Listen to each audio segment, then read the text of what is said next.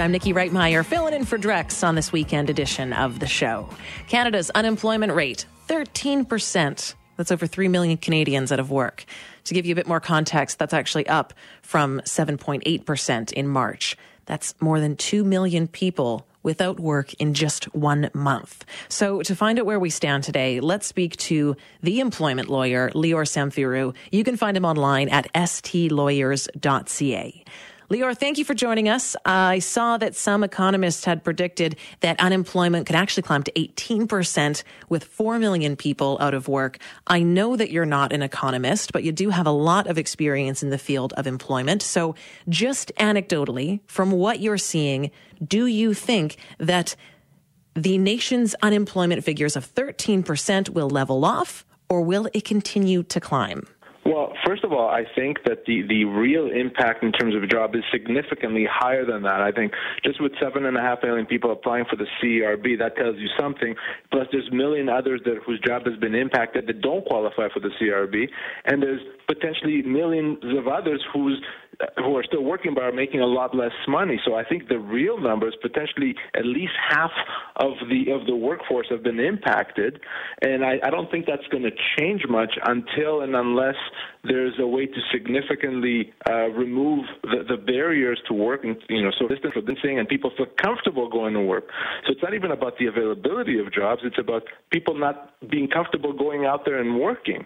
So those things working together, it spells bad news, uh, at least for a while.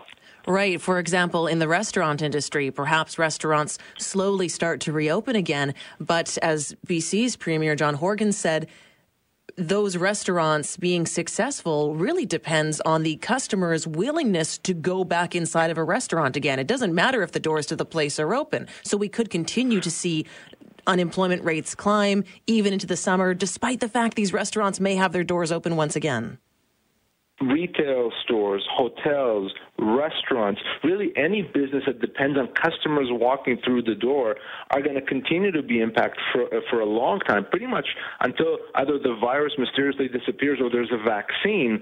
So it's not even about, you know, if all these businesses open tomorrow, that doesn't mean that they actually have work for their employees, that they're actually generating revenue. So it's not about opening the business, it's about ensuring that they have customers and, and, and clients. That's a different issue altogether. Let's talk about what a contrast this is as well from even just a year ago. In 2019, the national unemployment rate was actually quite low at about 5.67%. I feel like I'm getting unemployment whiplash right now looking at these numbers. these are really unprecedented, uh, unprecedented numbers in terms of getting here so quickly, for the numbers to change so quickly. And one of the issues with that is, uh, you know, in recent years, uh, if an employee lost their job, it wasn't as big a deal because they could count on being able to find another job very quickly. The economy, for the most part, was doing well. Unemployment uh, rate was uh, was low. Well, right now, if you lose your job, the chances of finding new employment are very small. So it's a it's a massive deal. It's a massive concern, uh, and a lot of individuals are going to find themselves being unemployed for a long period of time, which is simply something that hasn't happened at, at least not in the, in the last few years. Yeah, and speaking of from an employee's perspective, the perspective of an employee who has been laid off, let's say that you're out of work now, you should be getting severance pay, but it looks like your former employer may not ever be able to reopen their doors due to the pandemic. Let's say they're a retail company who is suffering really badly or a restaurant who's been hit really hard. Can you still get that money, that severance pay, or are you going to find yourself basically SOL here? Well, you know the uh, the old saying, "You can't get blood from a stone." Uh, that certainly applies when it comes to severance. A company may have the legal and does have the legal obligation to pay severance, but if it doesn't have the financial ability to pay it, then no, they're not going to pay it, and an employee is not going to be able to, to get it. But for those companies that may want to continue operating, but they have to reduce their workforce, they actually have significant severance obligations. So they actually may be maybe maybe having a very difficult time to continue operating because on the one hand they let go 30% of their workforce, they have to pay severance to these employees. So that may, you know, drain their resources so they actually can't operate. So severance is a tricky uh, situation right now for both employees and employers. So, with that said, you must be seeing an increase in business with companies trying to balance out how they are paying out their severance versus the employees that you work with who are trying to get that severance that they're owed. Well, one of the things that it is important to realize, and this is not me saying, this is our courts have said this for, for many years, that when an economy is not doing well, where uh, it's harder to find another job, severance entitlements increase because now it's going to take someone a longer time to find another job. They should be getting more severance to, to help them uh, get to that new job. So employees have enhanced severance entitlements. Employers have additional severance obligations. Uh, it's, it's, it's a question of, though, can they meet those obligations? And I, think a lot of employers are struggling. A lot of employees, though, understand that. So there is a willingness to, to work with employers here.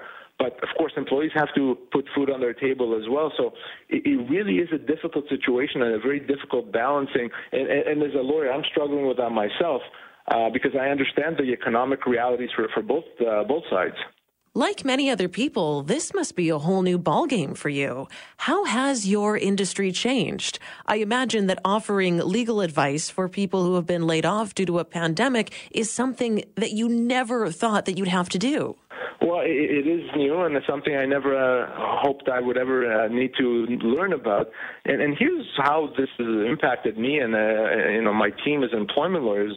We've been dealing with a lot of temporary layoffs recently, as you can appreciate. And, and normally a temporary layoff is actually not something that we see that often. And when it happens, an employee has certain rights. They can treat that as a termination and just leave and get their severance.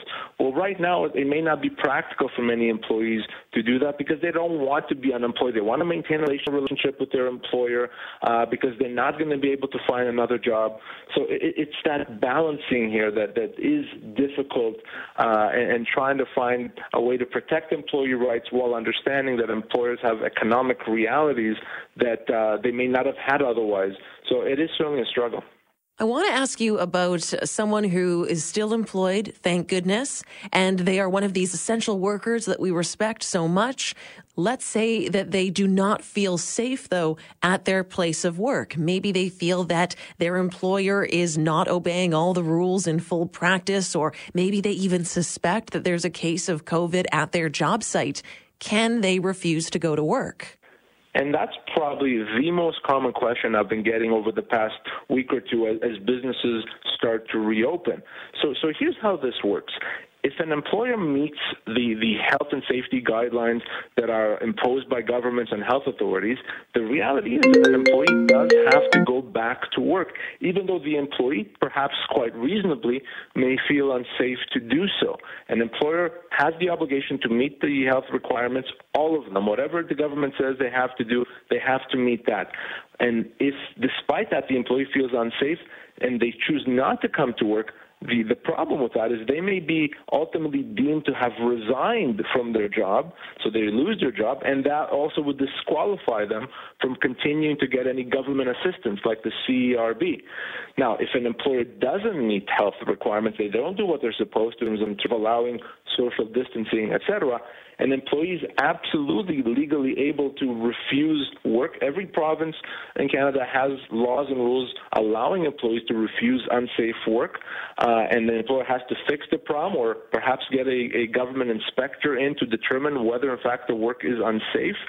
Uh, but what I've been saying is, even in situations with the employers doing everything right, employees may still feel uncomfortable and, and unwilling to go to work, and that obviously makes it harder for employers to operate their business. But employees don't realize that they actually may be losing their job by not going into work when they're called back to work.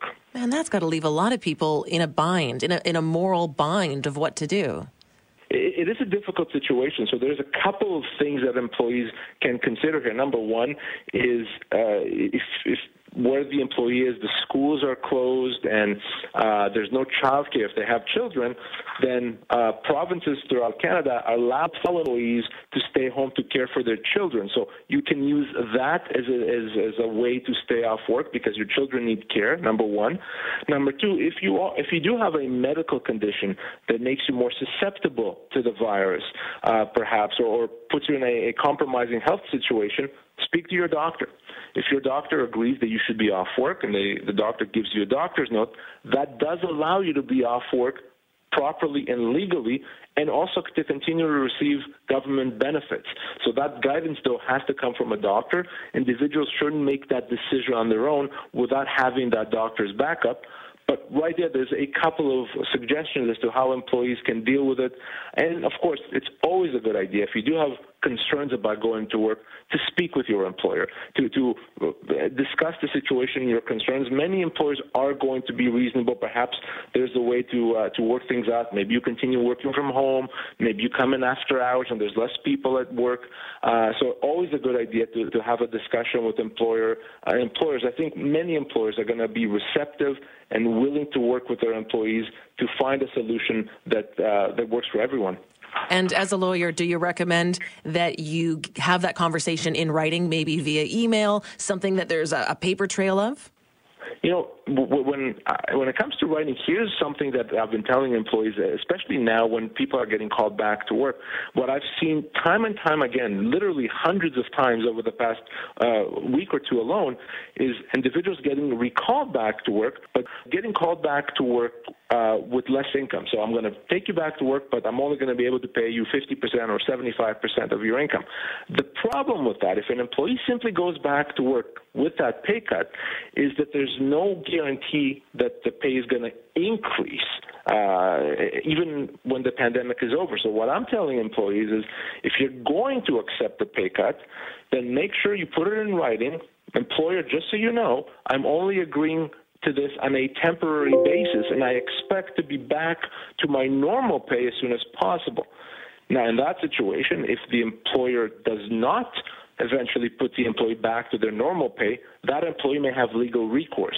But if you simply go back to work, you know, being the good soldier, you don't say anything about it, then you may be deemed to have accepted this pay reduction permanently, and that's certainly something employees may may wish not to do. Okay, another question for you. You said that that question about if you feel unsafe and you don't want to go to work, uh, can you refuse to go to work? You said that's the number one question that you get asked right now, but what's the number two question that you're getting asked right now? Uh, the number two question really has to do with these pay cuts and do I have to accept them? Uh, uh, because I, it's rare now. It really is. It's certainly based on my experience for employers to call back employees to work and everything is the same, either reduction in hours, reduction in pay. And the, the, the main question is, do I have to accept this pay cut? Does my employer have a right to give me a pay cut? The interesting thing with that is that despite the pandemic, despite these unique situations, employers do not actually have the legal right to reduce employees' pay, certainly not more than 10%. If an employer does that, again, despite the pandemic, that gives the employee the, the, the, right to choose, if they want to, to treat that pay reduction as a termination of their employment. We call this a constructive dismissal, and require their employer to pay severance. So some employees have chosen to do that, others have not. Uh, but employers may not realize that by doing something that they feel is necessary for the business, which I completely understand, that may actually expose them to greater liability. Now they may have to pay severance, and for some employees, that could mean as much as two years' pay that their employer would have to pay them. So the, the question with respect to pay reductions, very common one that I I've been seeing uh, time and time again over the past few weeks. Lior, thank you so much for the conversation. I really appreciate it. It's my pleasure. Thank you. That is Lior Samfiru. You know him as the employment lawyer, and you can find him online at stlawyers.ca.